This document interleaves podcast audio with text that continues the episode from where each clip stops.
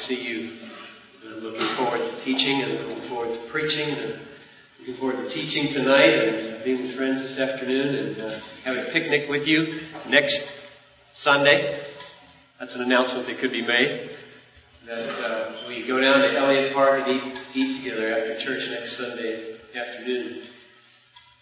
This is not just a two-part series. This is a three-part series because Noel, uh, the Sunday after I'm done, will talk about Jonathan Edwards' wife, who had a very significant role in the revivals of his day. Let me explain how I'm going to handle this time, these two weeks.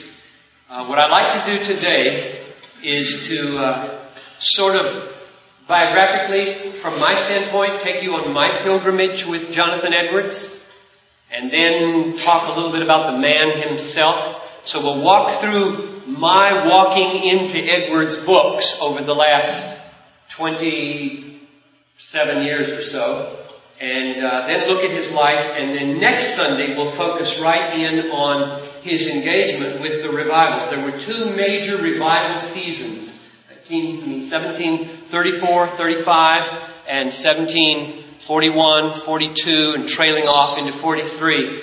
Big awakenings in New England. Edwards was a pastor, theologian who lived from 1703 to 1758. He died when he was not quite 55 years old and is regarded by many as the most powerful preacher and theologian, and some would say even philosopher that America has ever produced. But let me save his life uh, till the end of our time this morning and begin by introducing you to his thought. And, and the, re- reason I spend the whole Sunday here on uh, what you might call non-revivalistic Edwards, that is, what did he think? What was his his framework is because you, you need to know how God uses different kinds of people. The Edwards that God used was vastly different from the Finney that God used or the Moody that God used. Vastly different. We must never stereotype the kind of person God might be pleased to make the instrument of awakening. Never. Because the history of the church simply puts that to naught. You can't do it. So you need to meet this amazingly intellectual man, Jonathan Edwards, in his pastoral labors so that you can avoid stereotyping the kind of people that might be used of God for remarkable revivalistic fervor. And then next Sunday, we'll tackle his specifically revivalistic writings the events surrounding those revivals, the controversies that emerged. If you want to be reading, I don't know what inclinations you have in this regard, but let me just show you some places to begin. This is the best biography, I believe. I've read, I think, five. And uh, Jonathan Edwards, a new biography by Iain Murray. This is the one we carry in our bookstore. And if they're not there, we'll be getting some more. This is accessible. You don't have to be a trained theologian or have seminary background in order to benefit from this book. This is a biography of Edwards and it's rich with uh, practical personal implication for our lives and I recommend it to all of you. If you want to go deeper and have most of what's published, these are the two volumes that Banner of Truth Trust puts out. And uh, all, most of the works that I'll be referring to this morning are in here, little tiny two column print. You have to have high motivation to work your way through sermons and uh, text in here, but you could do what I did years ago, and, and I may still do it again. Um, set myself 15 minutes a day.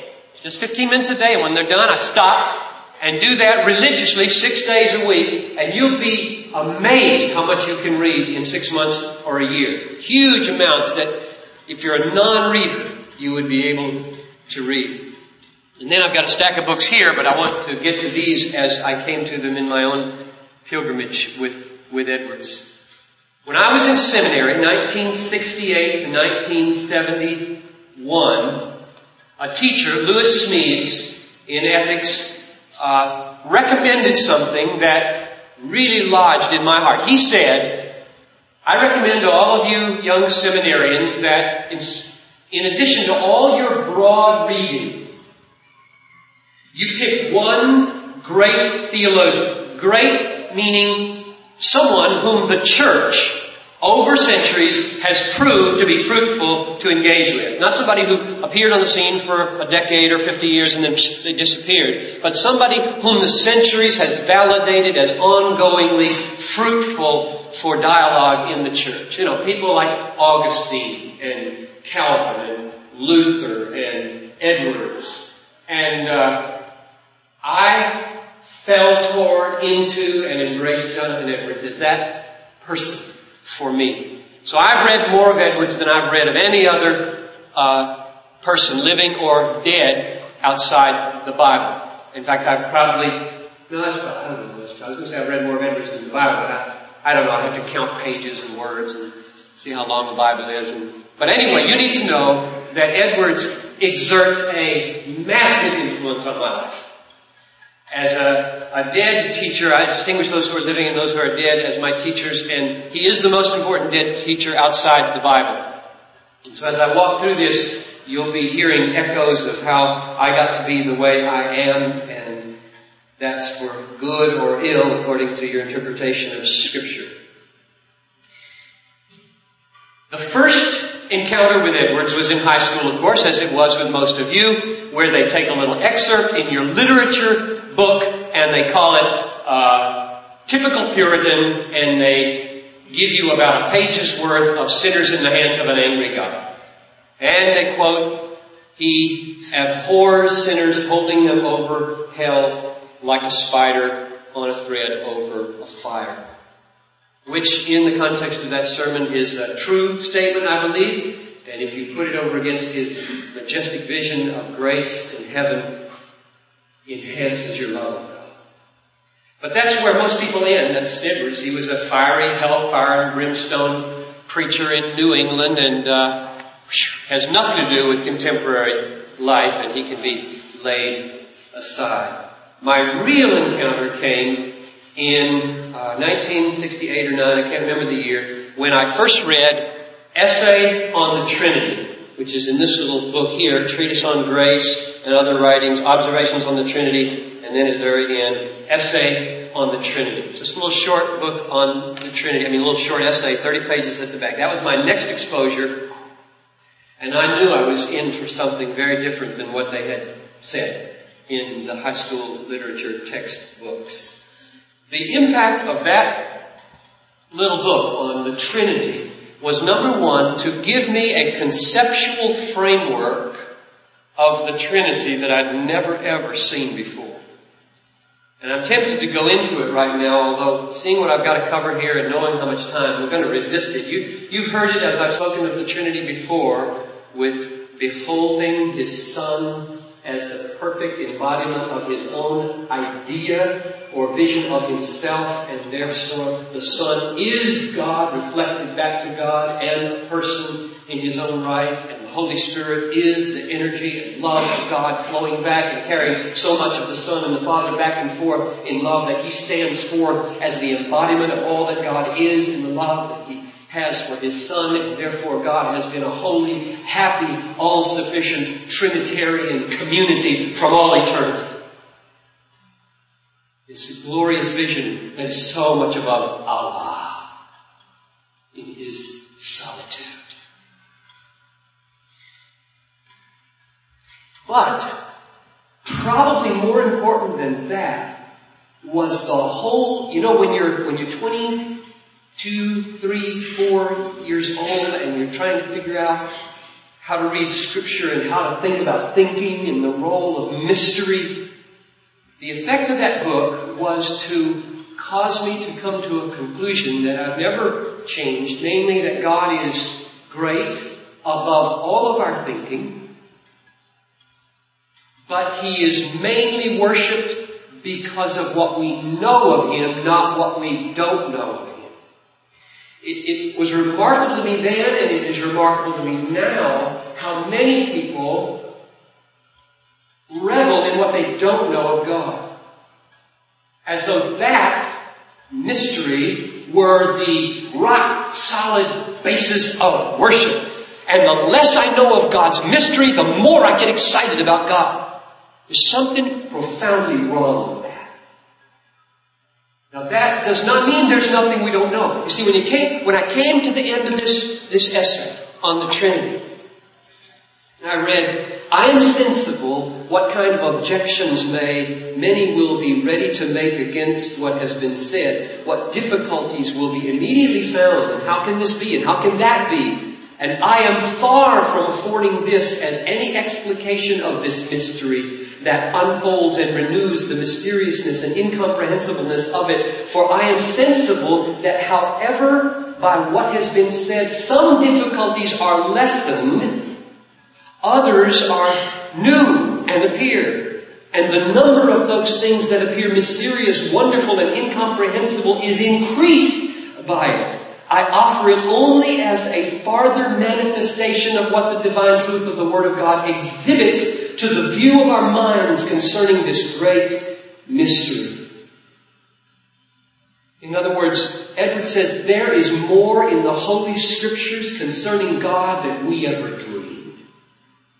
And once you devote a life to seeing the God revealed in scripture, you will not come to the end of your life thinking you have exhausted Him, but marveling both at what you have known, mainly, and standing in awe of what you don't know. And I remember in those days, this image came to my mind and I've used it over and over again. I got this in seminary and I, have mentioned it in various services. I think all of eternity, beginning right now in this world, is like mountain climbing in the Alps of the glory of God. And you look up in the mountain ranges of the glory of God and you see a peak and you devote yourself to climbing meditation, prayer, study, obedience, worship, fellowship, and you move up, up to 10, 15, 20 years and you're approaching the peak of this sight that you've got of the glory of His holiness, of the glory of His mercy. And you come to the top when you're 49 years old maybe, and you grab the top and you pull up over and there falls away before you a huge, endless ravine of glacier ice rising up into another peak that disappears into the cloud. And in a thousand years or so, you climb that one. And with your growing understanding of His glory and His grace, you pull yourself over that edge with the exhilaration of accomplishment and fulfillment, and there falls away before you another vast array of beauty and mountain ranges upon mountain ranges rising up into endless skies. And we will spend all eternity growing in our understanding of God. I remember as a little child in my foolishness, Heaven appeared boring to me for various reasons.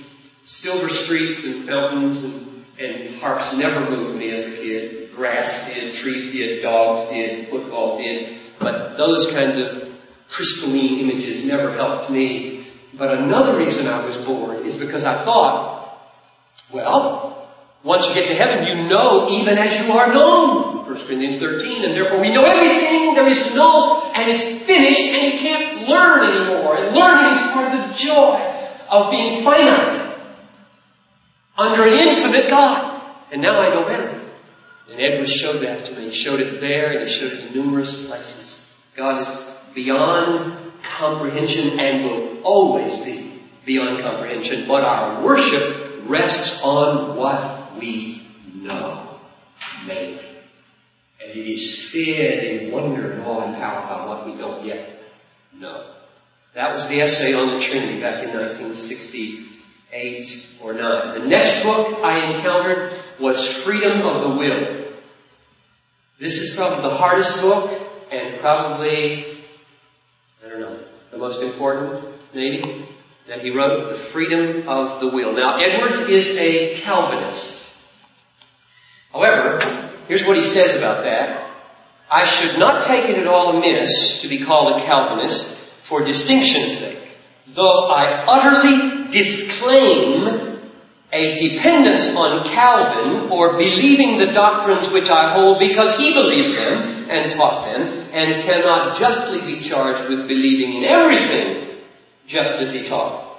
That's exactly the way I would describe my Calvinism. I hope, I hope and pray and still lay myself open to the test that my Calvinism is rooted not in Calvin or in anybody's book except Paul's, Matthew's, Mark, Luke, John, Peter, James, and the Old Testament. Now this book is written about is the will free as Arminians define freedom or not? And he devotes his whole effort. This is a, this is a digest. It's not the whole thing. The whole thing is in the two volume work here. Here's the thesis, the main point of the book. It goes like this. God's moral government over mankind.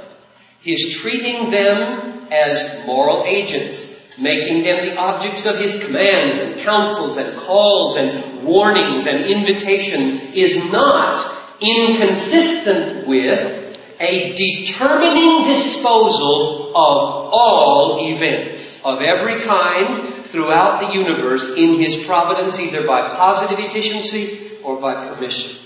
Now that long sentence, let me sum up. What he's saying is, God controls absolutely everything, everywhere, all the time, completely. And that is not inconsistent with God telling you to do one thing or not another and holding you blameworthy if you do the wrong thing. And you, if you sit there and say that is absolutely impossible for those two things to be true, here's what I suggest to you.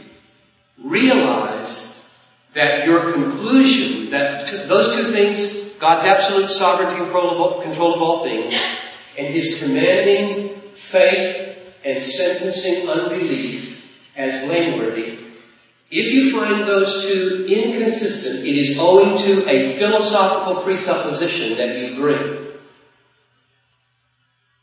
It's not owing to the laws of logic. It is owing to this philosophical presupposition. In order for a person to be held accountable, they must have ultimate self-determination.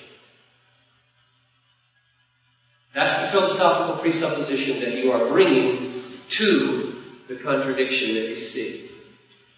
It may not be a contradiction. I would argue profoundly it is not a contradiction. This book was devoted to proving that it is not a contradiction. And the Bible is replete with two things. Everywhere human beings are responsible for their behavior. Everywhere they must do right and not wrong. Everywhere they are accountable before a holy God. Everywhere they will be judged for their unbelief or their misdeeds. That's one thing the Bible is clear on. The Bible is also clear again and again and again. God reigns over the hearts of human beings. God fashions the hearts. God controls the world. God rules the, the hurricanes. Noel and I and the boys sat through Hurricane Erin in Pensacola, Florida. And uh, I'll tell you more about that maybe tonight. But uh, there's no doubt in my mind who was blowing. I was praying like crazy for the Osmonds sale yesterday. And I didn't want it to rain. And on Friday, I didn't want it to rain. God don't let it rain on their sale. They need money to go to the mission field. And it rained. You think Satan took over the world?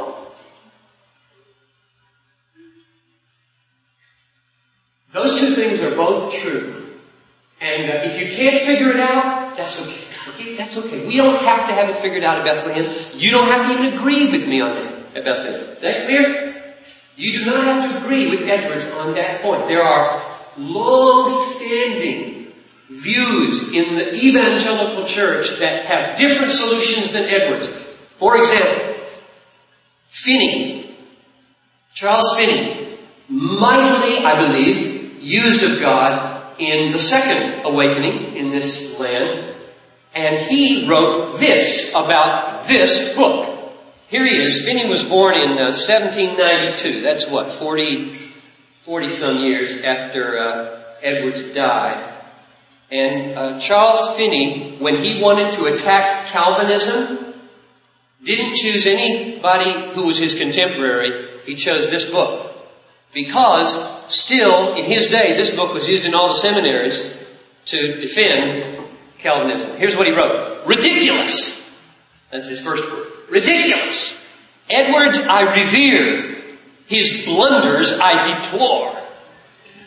I speak thus of this treatise on the will because while it abounds with uh, unwarrantable assumptions, distinctions without difference, metaphysical subtleties, it has been adopted as the textbook of a multitude of what are called Calvinistic divines for scores of years. And he attempted, therefore, in his systematic theology to devastate Edwards.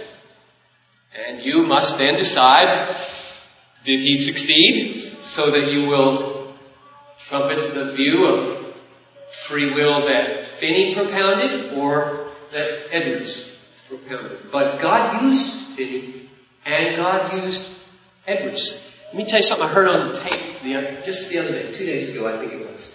It was Errol Hulse, Calvinistic Baptist pastor in England, talking about the Trinity and uh, the Holy Spirit in particular. And he raised the question why the assemblies of God are so marvelously fruitful around the world when the assemblies of God confessionally are anti-Calvinistic.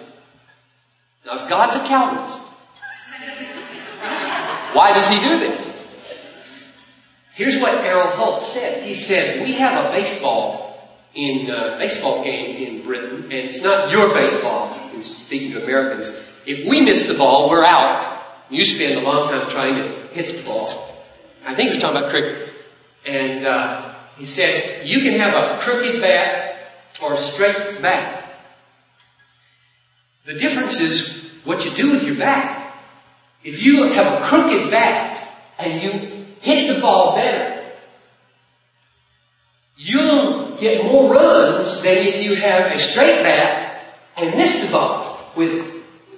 And then he said, I think, I think assemblies have a crooked bat. Have a crooked bat.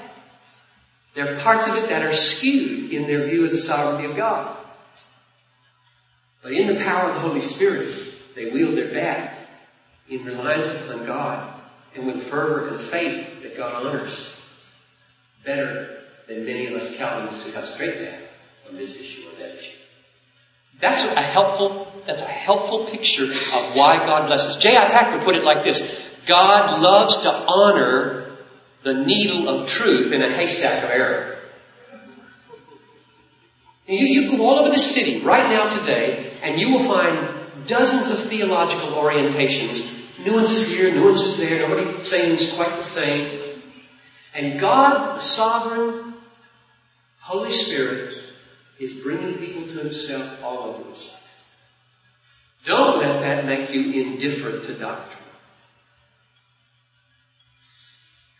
Don't let that make you indifferent to doctrine. Um, that was the second one. Then, Noel and I finished seminary and headed to uh, Barnesville, Georgia. We were in Pasadena, California at Fuller, where I read those two books, the Essay on the Trinity and Freedom of Will.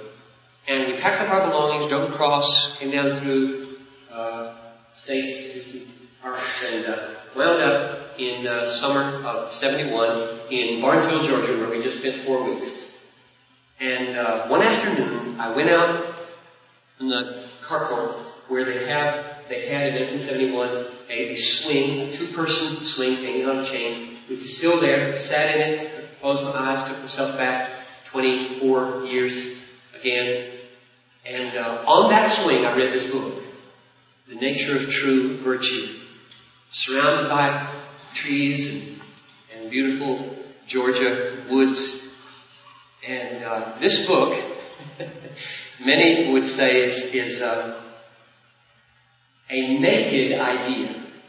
But uh, Perry Miller said this book comes as close as any book he's ever read to a naked idea, meaning, I think, unclothed with illustration or flesh and blood, trees and dogs and fleas and ticks and, you know, just real life diapers and dirty dishes and dust and just a naked idea. Naked idea. And uh, it had a very, very, very powerful effect on me. Listen to this. He argues that goodness resolves into beauty ultimately. If you press and say, what is goodness? What is goodness? What is goodness in God? What is goodness? Define goodness. Edwards said, uh, goodness or virtue is a certain kind of beautiful nature, form, or quality. It, it resolves into an aesthetic category of moral beauty. And if you say, well, what's that? What's that? Well, where do you go? Where do you stop when people press you to, define? How far back can you go? Where do you stop? And ultimately, you have to stop somewhere and you're defining the thing. You can't keep defining the thing you've just defined. You can't. You just have to, ultimately, we are shut up to pointing. Which, which leads to this. The manner of being affected with the, affected with the immediate presence of the beautiful idea depends not on any reasonings about the idea after we have it, before we find out whether it be beautiful or not, but on the frame of our minds whereby they are so made that such an idea, as soon as we have it, is grateful or beautiful to the mind. I see I put that in my own words. This is very profound for evangelism and for why you became a Christian and for how you can commend Christ. What he's saying is, let me, let me put a biblical verse on this so it sounds biblical to you, not philosophical. 2 Corinthians 4, 4. The God of this age has blinded the minds of unbelievers to keep them from seeing, now get this next verse, seeing the light of the gospel of the glory of Christ who is the image of God. The light, light of the gospel preached. Jesus came, died for sinners, was buried, rose again, triumphed over death and hell, and reigns is coming. The light of the gospel of the glory, beauty, goodness, virtue, glory. How do you define glory? The glory of Christ, who is God imaged forth. Satan is blinding minds from not seeing that. Successful evangelism is when gospel is articulated, light shines, Holy Spirit lifts blindness, and you, and you know what happens at that moment? Edward says, it is not owing to a long series of reasonings that a person at that moment says, ah, this is true, that is true, that is true, and therefore that is true, and therefore that is true, and therefore that is true, and therefore this must be true, and therefore I will be a Christian. Some work toward it that way. Most people, though they can't articulate it, at a moment of crisis, need, and spiritual reality, and gospel witness, and the glory of Christ, suddenly there's a, it's like a, the mind has been uh, as a template designed for the glory and the beauty of God, and the crud of the world is filling up these, these little cracks where God is supposed to fit. The Holy Spirit is chipping out all this crud through suffering and all kinds of other ways. And, and then you have the template of the human soul clear. And here comes the gospel, and it therefore must be doctrinally articulated with some correctness. It comes and it fits and light dawns. Light happens in the soul. And the person, verse 6 of that text says, uh, we preach not ourselves, but Christ as Lord. Yeah, thank you. For God said, for the one who said, let light shine out of darkness. In other words, just as God in the beginning, as he looked out upon darkness, said, let there be light, and there was light. He looks into a dark soul, and like he did for Lydia, he says, shine. And the light goes on. Let, and he goes on, uh, he, he shone to give the light of the knowledge of the glory of God in the face of Christ. So I, this is very profound here. This is a heavy, heavy book, but it, it boils down to something incredibly practical. Namely, human beings are created in the image of God for God. You've never met a person on the street, no matter how drunk, no matter how sin sick and degenerate, who is made in the image of God for God. Their soul is shaped for God. And you never know but that when you deliver a word of truth and love into that soul, the Holy Spirit might be pleased to take that word, clean out all the substitute gods, and cause it to fit, and suddenly light, beauty, glory is apprehended spiritually. Edwards used this illustration. He said, suppose somebody had never tasted anything sweet and never tasted honey and you found honey. And you, you put a little bit of this gold stuff on your lip. He said, what? That is good. It's just a brand new taste. That is so good. And you go to the person and say, I found honey. It's good. Believe that it's good. Trust in the goodness of honey. And they would say, I don't know that. Honey, what is honey? Well, it's like, it's like sugar. I, I don't know sugar. What is sugar? I've not tasted sugar. What is sugar? Well, it's like, it's sweet. and if they never tasted sweetness, what are you going to do? What are you going to do? Give them some honey! right? You give them some honey. Here, taste this. And they taste it. And Edward says, spiritually, there's a glory to be apprehended. There's a glory to be tasted, seen, loved, rested in, satisfied by, and the world doesn't know. They never tasted it. They don't know what you're talking about.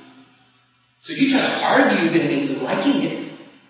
The arguments can help. They can provide a foundation. They can knock away some objections. But ultimately, we are dependent upon the light of the gospel of the glory of God in the face of Christ shining into their hearts. Let me tell you, lest you, lest you become passive. Now here, maybe this is one of the reasons Calvinists don't do as well as, as assemblies of God. Is because at this moment we so easily make the mistake, well, if so much depends upon God, I guess I don't need to be very aggressive in my evangelism. Don't need to urge people, don't need to wrestle, don't need to cry, don't need to weep, don't need to pray, don't need to pursue. I'm going to talk about this this morning in the sermon and for the next three weeks and tonight as well. And tell you an experience I had in my front yard last night. Did you see those police cars out there last night, Rod? I'll tell you about it. Uh, very significant experience for me personally last night in my, in my front yard. Okay, that was Georgia, 1971, Nature of True Virtue. When I was done, by the way, just to show you, uh, you need to know how odd I am. Um, I, when I was done with this naked idea called Nature of True Virtue, and I was sitting there swinging. I can remember this like it was yesterday. I took out a pencil and paper and I wrote this poem, this poem called Georgia Woods.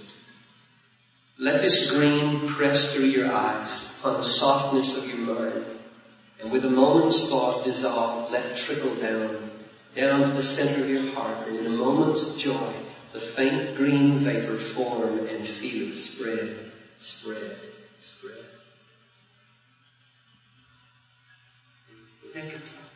What's that got to do with virtue? The effect it has on me is that when I when I encounter something this profound, this deep, it just seems to make me see poems everywhere. You know, when you meet God, when you feel deep, when you're moved profoundly, you, you can write a poem about a backbone, about precious people, you just don't see any anything the same. Germany, 1970. One, two, three. Noel and I went to Germany to study, and Noel and I sat on our little couch in the in the room in our flat at 27 Eisenstrasse and read together out loud this book, Charity and Its Fruits by Jonathan Edwards. This is an exposition of 1 Corinthians 13. It's about 13 sermons, I don't know how many it is. Um, this book is not included in the two volume work. 16 sermons, 360 pages on 1 Corinthians 13, the love chapter. And we read it out loud to each other. I would read a few minutes, you read a few minutes. And we both agreed it's very verbose. Edwards is, is verbose. It's not easy to read. And we both agreed it was very precious, very, very powerful to beget uh, stirring up of, of love in our in our lives. One of the things the book did for me was help me in my emerging Christian hedonism. Edwards, I am arguing in what I write, is a Christian hedonist. That is, he really believes that you should live your life to maximize your joy in God and that God is glorified when you do that. God is most glorified in you when you are most satisfied in Him is an Edwardsian sentence. I didn't come up with this vision on my own. I am in a long stream of tradition that goes back to Augustine and I believe the apostle Paul and Moses and Isaiah and David. But in that book, he takes this sentence in 1 Corinthians 13, love seeks not its own, which is a problem text if you believe you should seek your own glory all the time. I mean, your own, no, that's sin. Seek your own joy. God gives the glory. You give the joy. Seek your own joy all the time. And his answer was, take a minute just to read piece of it. The charity or the spirit of Christian love is not contrary to all self-love. It is not a thing contrary to Christianity that a man should love himself, or which is the same thing, love his own happiness. If Christianity did indeed tend to destroy a man's love to himself and to his own happiness, it would therein destroy the very spirit of humanity. But the very announcement of the gospel as a system of peace on earth and goodwill toward men shows that it is not only not destructive of humanity, but in the highest degree promotive of its spirit. That a man should love his own happiness is as necessary to his nature as the faculty of his will is. And it is impossible that such a love should be destroyed in any other way than by destroying his being. The saints love their own happiness. Yea, those that are perfect in happiness, the saints and angels in heaven, love their own happiness. Otherwise, that happiness which God hath given them would be no happiness to them, for that which anyone does not love, he cannot enjoy any happiness in. In other words, you would dishonor God if he offers you the happiness of joy and peace in himself and you turned away and said, I'm not supposed to be happy. I'm a duty person. This book, as well as everything else Edwards wrote, helped me tremendously in that regard. Next, there was a little, a little pantry. They called it, I think, a, a Kuhlzimmer. Off the kitchen, it was about eight feet long this way with a little vertical window and about five feet this way, and I put a desk in there and a bookshelf, and that's where I lived for three years working on my doctorate in Germany. And that became a vestibule of heaven, morning. And uh, one of the accompaniments there was this book. This is the uh, photographed form that I bought at Fuller Seminary bookstore and didn't read till I got over there called Dissertation Concerning the End for Which God Created the World. Dissertation concerning the end for which God created the world.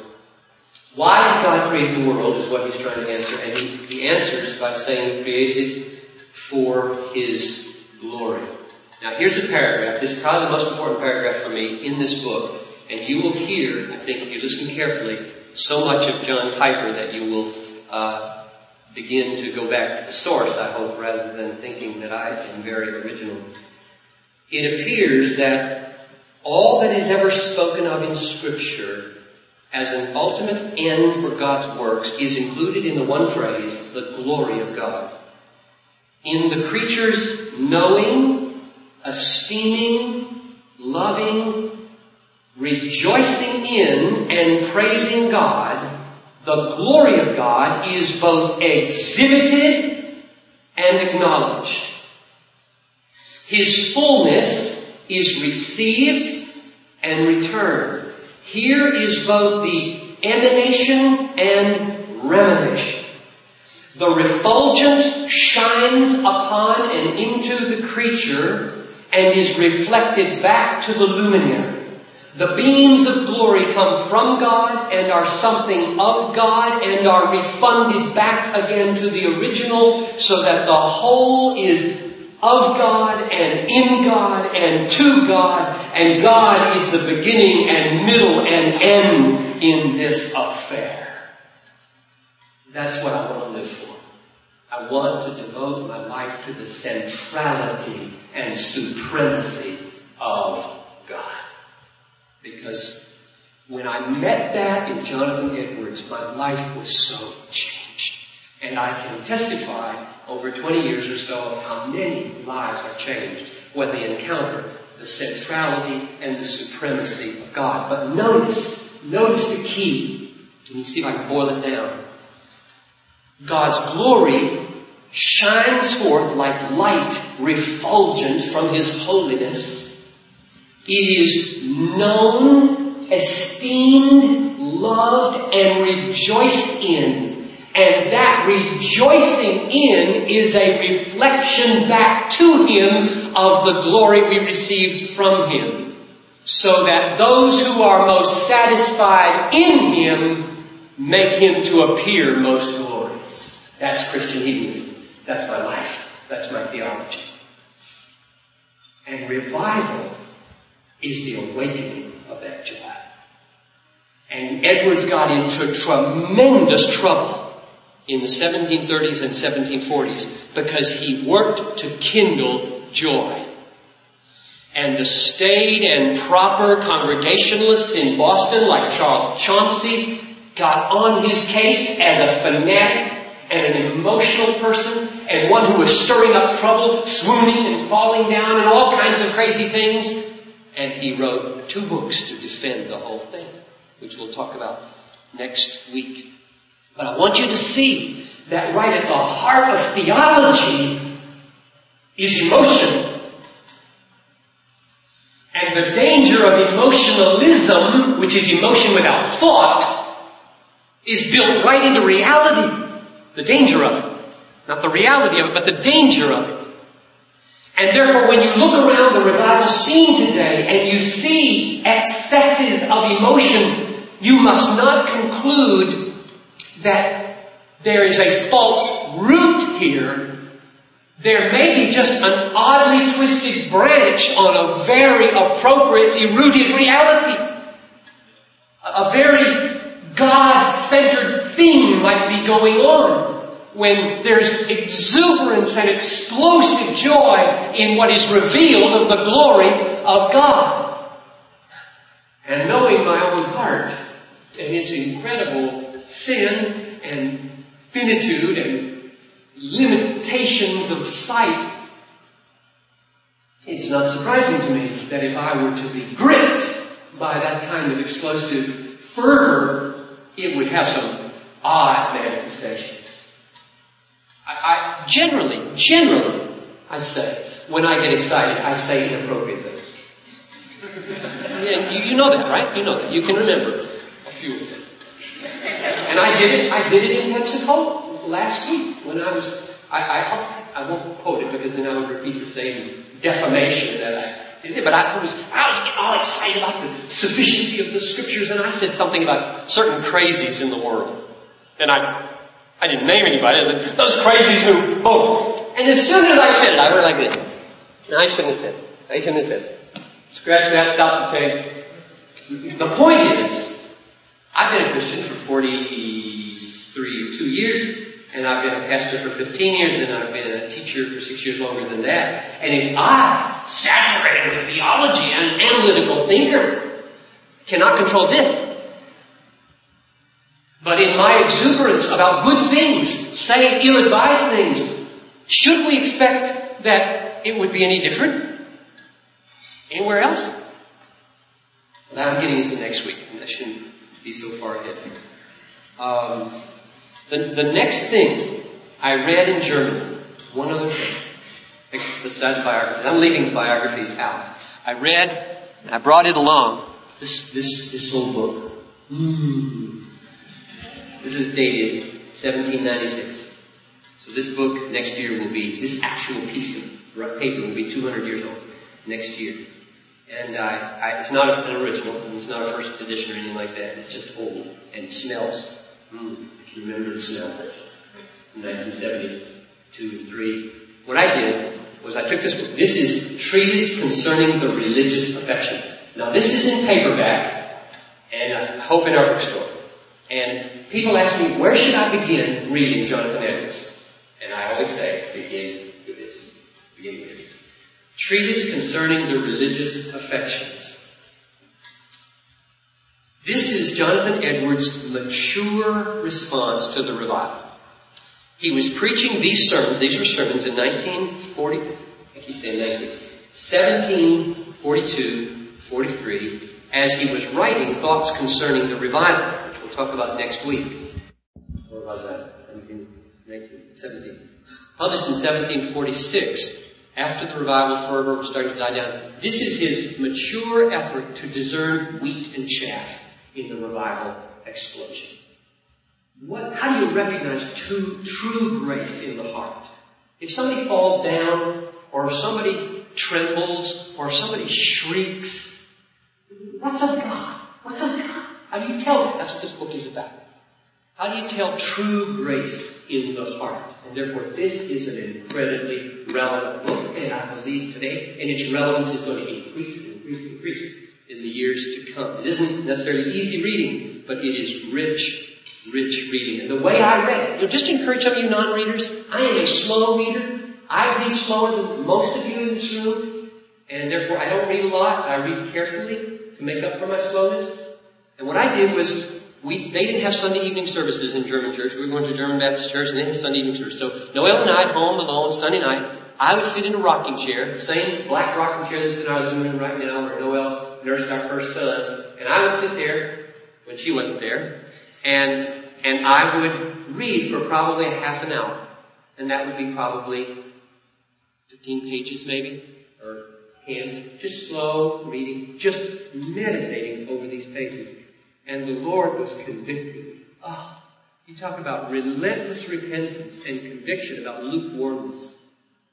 About what the heart, seeing God, should do in response to God. The heart should do. The heart should do. Before the body does anything, what should the heart do? That's what this book is about. Heart religion. Just a little excerpt here.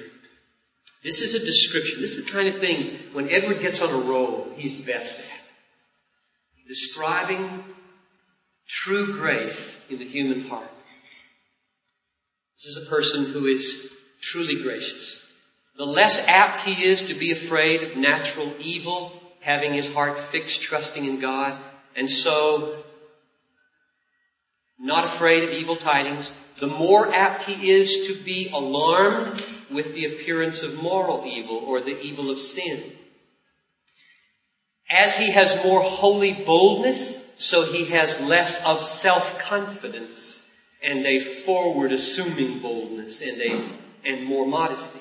As he is more sure than others of deliverance from hell, so he has more of a sense of the desert of it.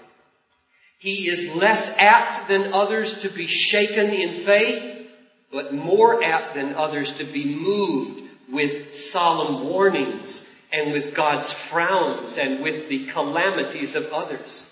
He has the firmest comfort, but the softest heart richer than others, but poorest of all in spirit, the tallest and strongest saint, but the least and tenderest child among them. There are many passages of that kind of beauty and paradox in Edwards that we have yet to live up to. Well, the readings went on. I, I could list other works of his, but you can, you can find them. Let me close by a quick summary of his life. And then we jump into the revival parts next Sunday. 1703, he's born in Windsor, Connecticut. His father was Timothy Edwards and he was a pastor. He was born into a pastor's home. The, the only son with ten sisters. And his father used to lament that he had been given 60 feet of daughters and one little boy. He taught him Latin when he was six, At 14, now this is amazing. Um, at 12, he went to Yale. And when he was 14, he read Essay on Human Understanding by John Locke, a philosophical treatise. Now, I, the reason I, this sticks out to me is because I took, I was a philosophy minor at Wheaton, and I took 15 hours worth of philosophy. And, and I read Essay on the Understanding by John Locke. 14! Give me a break. I can't believe that he read this when he was 14. 14, and this is what he said. I got more pleasure out of it than the most greedy miser finds when gathering up handfuls of silver and gold from some newly discovered treasure. He was very strange. very different kind of human being at 14. Nobody will be like Edwards or, or most of the other amazing people in history. At, at, in 1720, uh, he graduated from Yale. He's 17 years old. He gave the valedictory address in Latin and then stayed on two more years to get his MA and then he became a pastor in New York for eight months in a Presbyterian church and then decided to go back and be a tutor at Yale for a little while and there he fell in love with Sarah Pierpont. And I've got this juicy quote about how he fell in love, written inside of his Greek New Testament. And I wrote in the margin, let Noel have this one. Oh, Noel will read it in two weeks. So you can hear it. She's going to talk about Sarah and their relationship and what happened with, with them.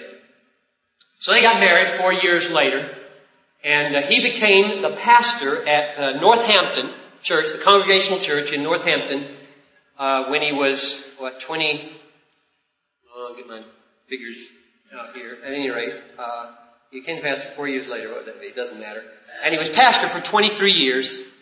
And after 23 years, they voted him out of his church. Now, uh, that was, he was 30, he died when he was 54, and he was eight years after that. So what's 54 minus 8? 46? So he's 46 years old, three years younger than I am when he's voted out of his church after 23 years. There were several reasons. One, he made a terrible pastoral blunder three, forget, several years earlier because there were, now picture this, the kinds of things you can get in trouble for as a pastor. I think I've probably done worse than this. Uh, there was a, a group of teenagers who were passing around the best thing they had for pornography, namely a midwifery manual. And uh, it came to the attention of the pastor that the teenagers were into pornography.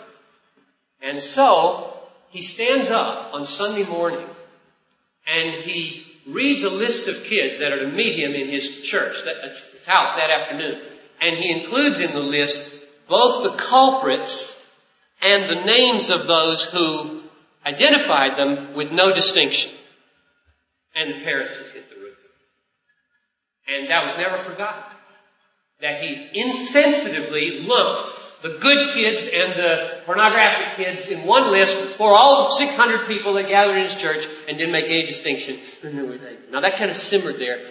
The theological reason why they booted him is that his grandfather, who had been 60 years the pastor of this church before he, he, he came, Solomon Stoddard, had taught that the communion table was a converting ordinance and therefore anyone without discrimination could eat at the communion table.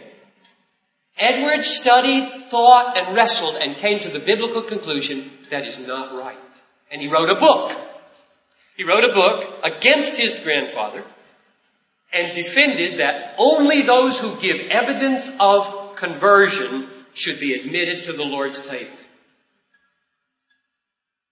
And it caused such a controversy that they they put him out of his church.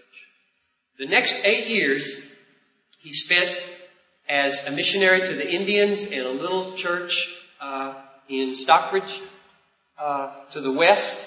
And then, when he was 54 years old, he was called by Princeton Seminary, Princeton College in those days, Princeton College, to be the president of the school. And he didn't want to go. And his counselors around him put upon him to go and he wept because he said, I'm so much into my studies. He wrote The Freedom of the Will, The End for Which God Created the World, and Original Sin, and The Nature of True Virtue, all in the wilderness while he was missionary to the Indians. And he said, I'm so much into these studies, I can't bring myself to put myself into a position where I can't continue my studies. And they prevailed upon him and he yielded on February 13, 19, 1758. He agreed to submit himself to an experimental smallpox inoculation. And it backfired. And the pustules in his throat got so big that he couldn't take fluid anymore. And he became dehydrated and they knew he was going to die at 54 years old at the beginning of his presidency. He'd been there one month. And uh, there's a magnificent quote how his wife handled this. He had 11 children. Uh, and I'll let that one for Noel, but I'll close with this one. This is what he, he spoke to his daughter Lucy as he was dying. Dear Lucy, it seems to me to be the will of God that I must shortly leave you. Therefore give my kindest love to my dear wife. She had not yet moved to Princeton. She was still back at Stockbridge. Give my kindest love to my dear wife and tell her that the uncommon union, that's the name of the biography that Elizabeth Dodds wrote about their marriage, that the uncommon union which has so long subsisted between us has been of such a nature as I trust is spiritual and therefore will continue forever. And I hope she will be supported under so great a trial and submit cheerfully to the will of God. And as to my children, you are now to be left fatherless, which I hope will be an inducement to you to seek a father who will never fail you. None of his children, Noel will perhaps share more about this, none of his children forsook the Lord. And the legacy that he left as a family man was remarkable as well as the legacy he left in the revival and in theology. I need to run because I've got a baby dedication to meet with parents with, but we'll stop here. We'll pick it up next time. Let me pray with you and then Tim can come close however he wants to. And Noel, uh, would you get my books here for me and we'll heads together. Lord, thank you so much for Jonathan Edwards and thank you for his God, yourself. Thank you for Jesus who loved us. Thank you for his writing and his sacrifice. We even thank you for your tolerance of his sin and his imperfections. And I ask that we would be shaped into all the goodness of yourself that he saw and be spared from any error that I or he has or will ever make. In Jesus' name, amen.